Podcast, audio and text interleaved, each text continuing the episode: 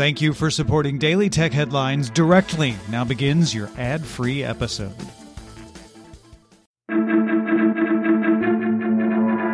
These are the Daily Tech Headlines for Friday, June 4th, 2021. I'm Jen Cutter.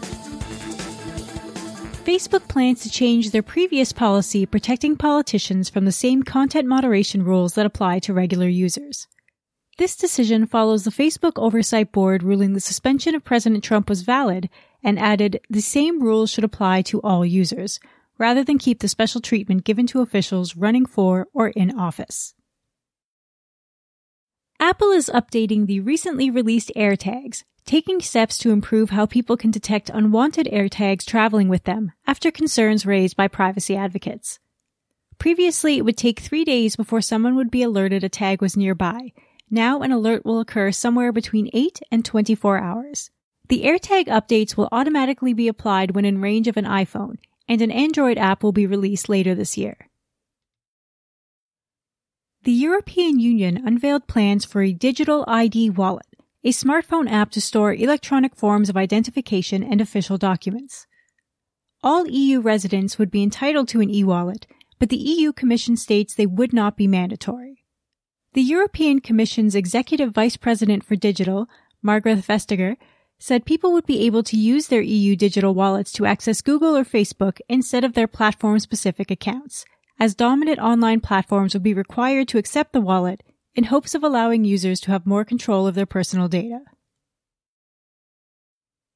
Microsoft announced a new Windows event for June 24th to debut What's Next for Windows, Microsoft exec Yusuf Mehdi said he hasn't been this excited for a new version of Windows since Windows 95, a strong hint the event will debut Windows 11.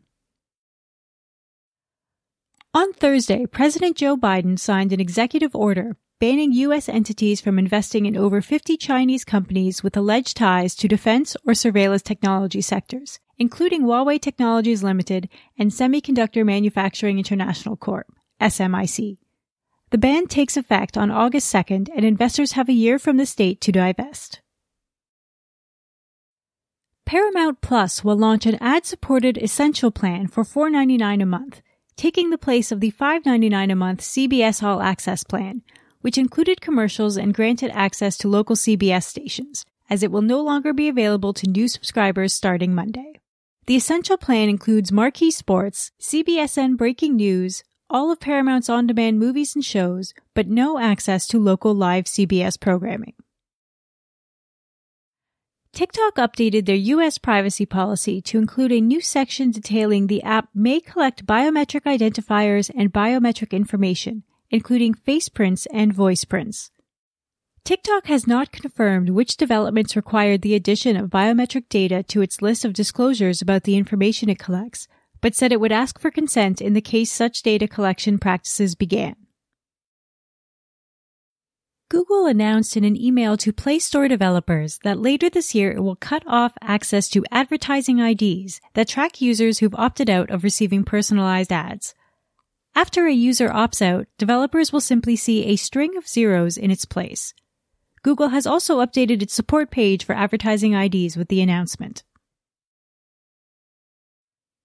Bloomberg sources say Apple is working on a new iPad Pro featuring wireless charging and a return to a glass backing from the current aluminum, as well as an iPad mini redesign.